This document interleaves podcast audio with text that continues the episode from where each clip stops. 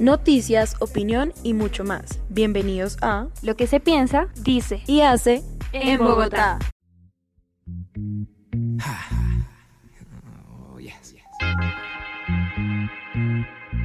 Bienvenidos a este programa. Es un gusto para mí presentar el tema de hoy, el paralelo estilo de vida de un colombiano y un venezolano.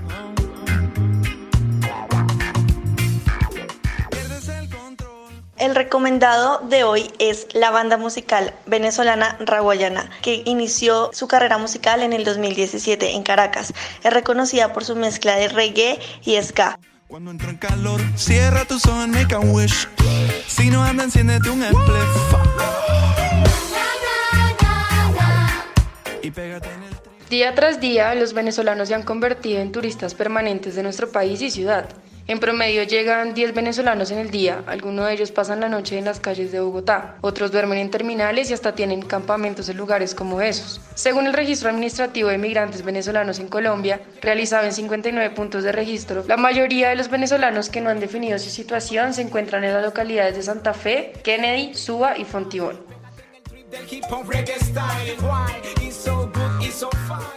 Muchos de estos venezolanos no pueden acceder a un trabajo estable en Bogotá, así que ellos recurren a trabajar de manera independiente en medios de transporte como lo son el ZIP, el Transmilenio, vendiendo dulces o tienen puestos ambulantes, para así reunir una cantidad de dinero con la cual comer y pagar un lugar seguro para dormir.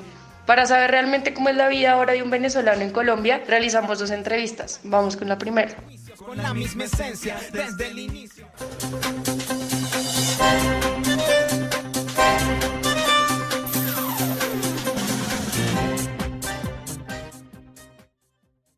¿Qué está trabajando aquí en Colombia? Aquí en Colombia estoy trabajando vendiendo arepas de maíz.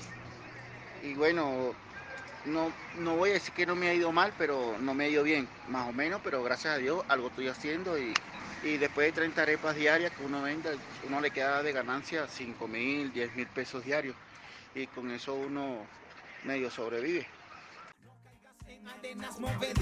Piensa, revisa, reacciona, analiza. Que para ser feliz no hace falta una visa.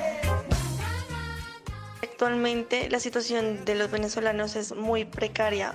En lo personal he visto mucho cuando se suben a los transmilenios y me parece que es una paradoja ya que unas personas que en Venezuela eran profesionales, eran ingenieros, ahorita tendrán que pasar a vender en buses o en este caso a vender arepas. Sí, realmente es deplorable la vida que tienen ahorita pues muchos venezolanos ya que tuvieron que cambiar como su estilo de vida. Vamos ahora pues desde la otra perspectiva de otro venezolano con nuestra segunda entrevista. Volumen olvida lo feo, eo.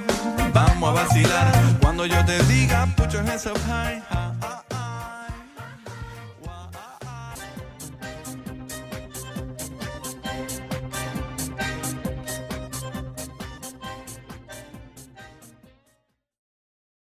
¿Cuánto ganan aquí por la actividad del negocio de las arepas?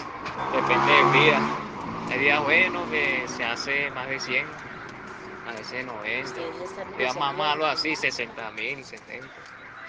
¿Y eso es solo para usted o para el grupo de los que trabajan? Eso compartimos entre el grupo, entre los gastos, pues prácticamente servicio, comida, todo eso.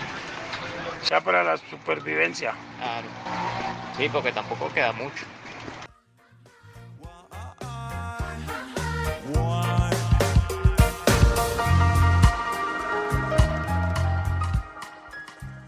Al comparar la vida de un ciudadano promedio y un venezolano en Bogotá, podemos darnos cuenta que los ciudadanos cuentan con más posibilidades y una calidad de vida mejor, comenzando por un trabajo estable, mientras que los ciudadanos pueden recibir un salario mínimo.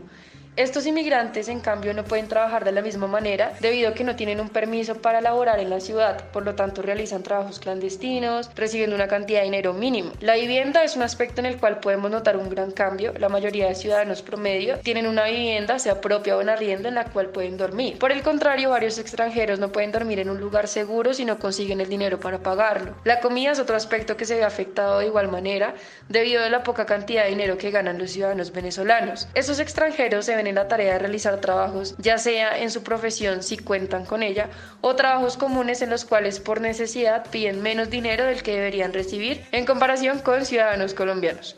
Hasta aquí el tema de hoy. Gracias por acompañarnos una vez más. Chao, chao.